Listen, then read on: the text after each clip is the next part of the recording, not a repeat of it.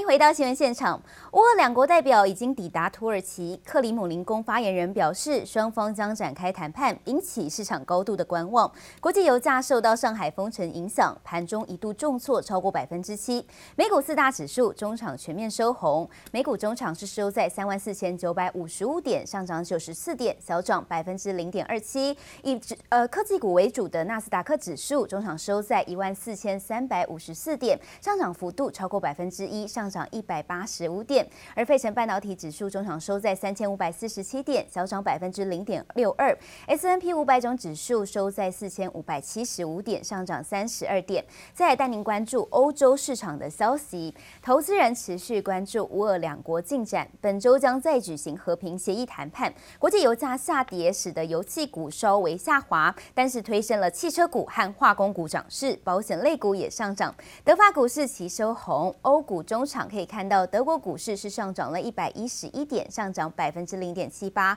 法国股市则是收在六千五百八十九点，上涨三十五点，上涨幅度百分之零点五四。乌克兰东部城市马利坡遭俄军疯狂轰炸，开战一个多月来，谈判几乎毫无进展。双方周二要在土耳其面对面协商，还是令各界抱有一丝期待。呃，пока о прогрессе говорить не можем и не будем. Сам факт, что переговоры в очном формате 观望地缘政治风险外，美国债券市场变化令市场捏了一把冷汗。美国五年期债券殖利率一度高于三十年期债券殖利率，短天期和长天期债券殖利率倒挂，向来被视为经济衰退的前兆。Of the yield curve has inverted for the first time since 2006, and we're talking about specifically the gap between the five-year Treasury note and the 30-year Treasury bond. And this basically indicates that folks are estimating um, that we are going to see the Fed not be able to necessarily catch up with what's going on inflation-wise, potentially trigger a recession. In the past, it has forecast recessions,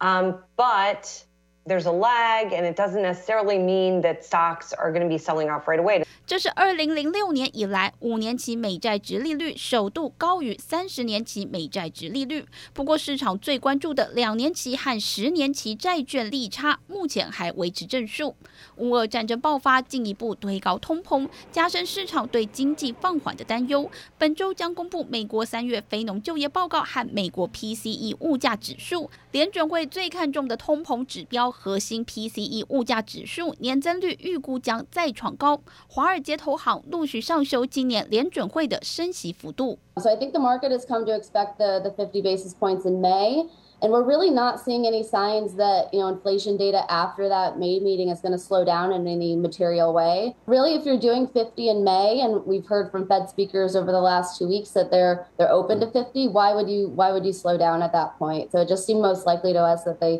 They keep moving at that 50 basis point clip. 花旗银行喊出，预期联准会接下来四次会议都会升息两码，今年最后两次会议又各升息一码，年底时联邦基金利率可能将来到百分之三。记者王新文、黄一豪综合报道。俄罗斯外长拉夫罗夫表示呢，俄罗斯与中国目前的关系是史上最坚强。他还说，莫斯科准备限制欧美不友善国家的人民入境。但是在台面下，北京对于中国企业可能违反欧美制裁，抱持谨慎态度，并提醒中企谨慎处理在俄国的投资。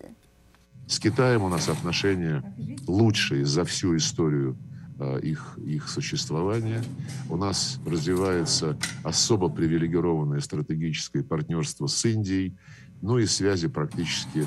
с подавляющим большинством стран Ближнего Востока. Beijing's uh, attempted strategy here is not working. The strategy all along was to quietly underwrite and support Vladimir Putin and his war in Europe, uh, but pretend to be a neutral uh, player and, mm-hmm. and someone who could step in and, and uh, mediate. Um, the world's not buying it.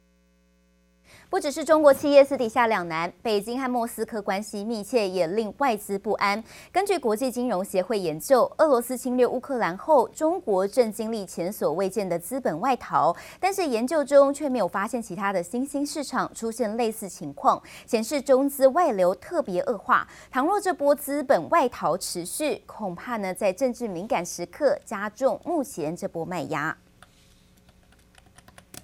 乌俄战争进入第三十三天，新一轮谈判周一起到周三在土耳其举行。乌克兰总统泽伦斯基表示，乌克兰已经准备好就停火协议中的中立国条款进行讨论，但是条件是必须得到第三国的保证，相关条款也得经过公投同意。熊熊火焰直冲天际，巨型黑烟遮蔽天空，民众拔腿狂奔。俄军飞弹击中利沃夫军用燃料库，一度传出爆炸声响，消防紧急出动，火势延烧近十四小时才被扑灭。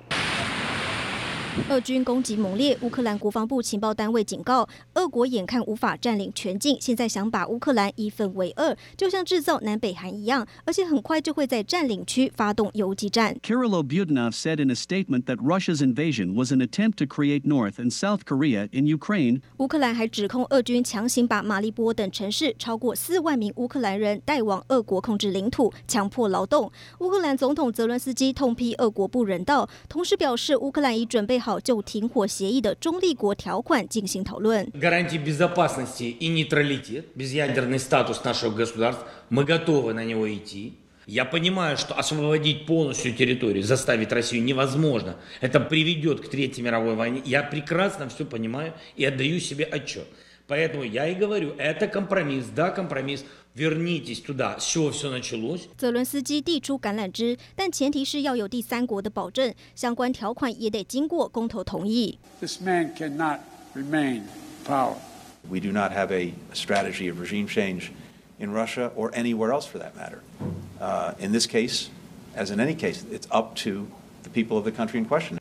美国总统拜登一度讲出，俄国总统普京不适合继续掌权，引发各界震惊。美国国务卿布林肯紧急出面灭火，澄清无意推动政权更迭，就怕阻碍乌俄谈判，更让政治危机情势雪上加霜。记者陈宥嘉、李芷莹综合报道。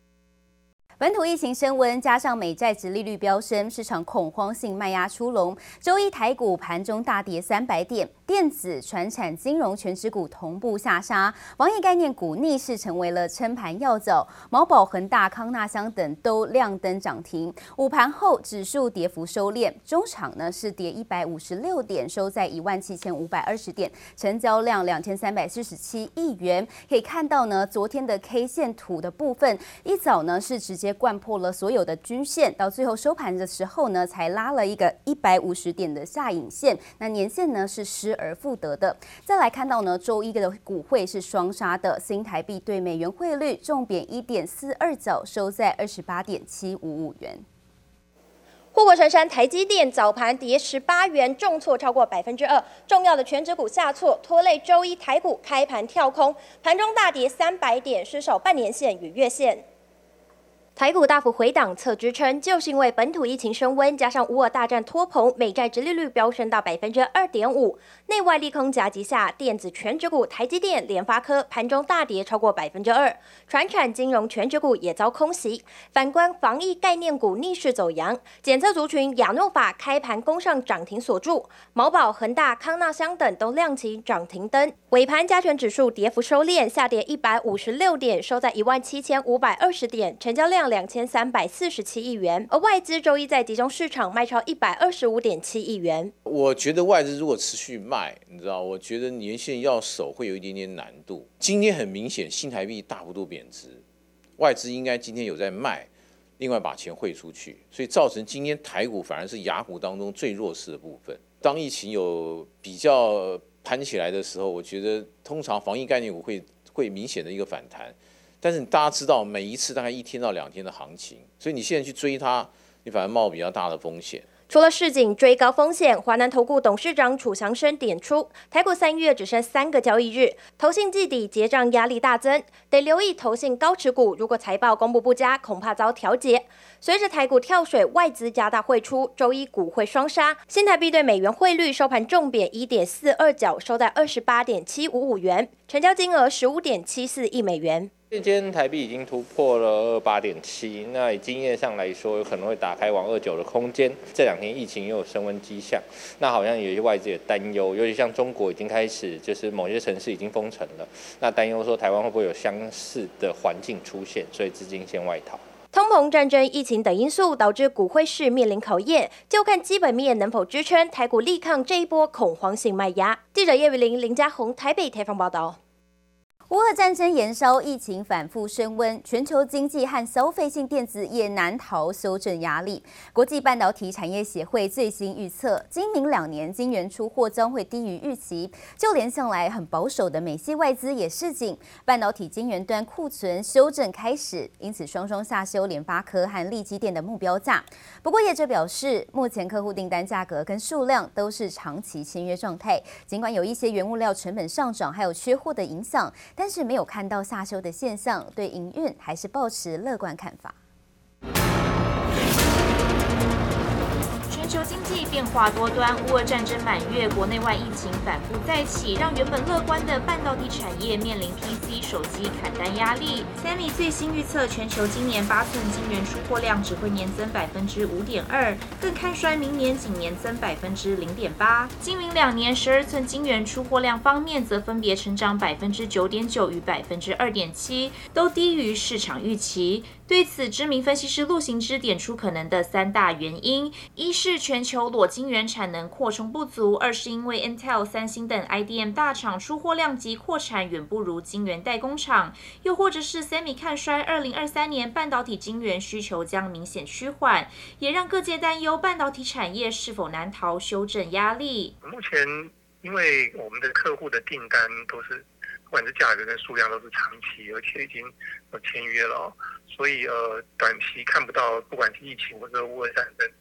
的影响。当然，从原料供给的角度来看的话，呃，一些关键性的原料，如果说它持续半年然后更久的话，那就会有另外的影响。要密切观察。只是美系外资最新出炉的报告中，保守看待半导体产业，强调经济疲软，库存修正开始，因此下修联发科、力积电目标价从一千三百八十元和五十七元降到一千两百八十元和五十三元。而外资也点名看好六档个股，包含台积电、世芯 KY、信华、维尔半导体、环球晶、兆易创新都给予加码平等，就是因为晶片荒尚未缓解，上下游供应链业者。都观察到即将迎接的庞大商机，现在看起来是没有哎。从我从我们设备供应商来说是没有看到这个所谓下修的现象，因为需求面需求面还是存在的，只是说现在设备就是设备厂商他们提供设备给半导体这一块的那个时间会拉长，因为疫情战争的关系可能会拉长。各种不确定因素下，导致原物料短缺、价格扬升，半导体生产成本大涨，连带加剧全球通膨问题。虽然业者普遍审慎乐观，但仍密切关注终端市场需求是否为半导体产业景气增添变数。记者曹德林、陈波成台北采访报道。乌克兰、俄罗斯本周宣布禁运化肥，激励了肥料市场价量齐扬。二月以来，硫酸钾受到乌俄战事影响，报价涨幅达百分之二十二。对岸均价昨天首度站稳五千人民币大关，加上北半球进入春耕的阶段，肥料需求水涨船高，包括了东碱、慧光、台肥还有新农，上半年营运喊冲。其中东碱二月不受农历年短天期影响，自节单月每股税后纯益零点五七元，年增率竟然达到。到百分之一千八十八倍，吸引投信法人昨天买超居上市公司之冠。再来带您关心产业焦点，还有世纪钢与子公司世纪风电，昨天呢与海龙计划、台船环海举行独家承揽签约仪式，宣布取得二十一座套管式水水下的基础订单。签约后依照完工比例认列，法人估将贡献营收将近五十五亿元。世纪钢董事长赖文祥指出，离岸风电也能扶植国内内产业发展。目前呢，有不少采购已经开始本土化，将有利产业的发展。再来带您关心台积电即将进驻南子园区，高雄府市府昨天召开第二次环评初审会，建议通过审查，后续将再提报大会讨论。台积电表示，已经把生态园区纳入规划，未来百分之一百使用再生水，废弃物回收率也会提升到九成，目标达到零碳排及绿能开发。护国神山台积电规划进驻南子园区，高雄市府二十八号召开环评小组第二次初审会，建议通过审查，后续将在提报市府环评大会讨论。经发局表示，正在着手规划生态公园和廊道，也有绿电小组和进驻厂商合作开发。台积电表示，已经把生态园区纳入规划，要达到零碳排和绿能开发，未来百分之百将使用再生水，废弃物回收率也会提升到九成，将比照竹科宝山二期成立小组进行公正监督。立基电董事长黄崇仁二十八号获颁阳明交大名誉博士。针对美系外资最新报告认为，半导体产业第二季恐怕会出现砍单情况。黄崇仁抨击半导体需求不只看 PC 和手机等等单一产品决定，指出这是落后的思想，也强调年底前产能还是满载，价格也将持稳。而钰创董事长卢超群也亲自到场祝贺，并表示第二季市况稳定，已经在讨论第三季的订单，对记忆体市况审慎乐观看待。犀利光通路大厂崇越电二十八号举办法说会，董事长潘正成指出，目前各产业第二季、第三季的订单都还是非常好，占大宗的消费性电子将持续成长。预期今年矽力光价格依旧易涨难跌，未来将持续关注全球三大变数，包括潜在通膨、区域地缘政治冲突以及中国房地产的供应变化。机上和晶片龙头杨志二十八号在法说会指出，目前已经感受到今年即将举办的世足赛带来强劲需求，全年营收渴望维持两位数成长，目标是每季达到获利，对营运审慎乐观。针对晶圆代工状况，董事长梁厚仪指出，目前制成供给持续紧张，价格依旧有压力。至于全年涨幅以及取得的产能，还有待未来观察。记者综合报道。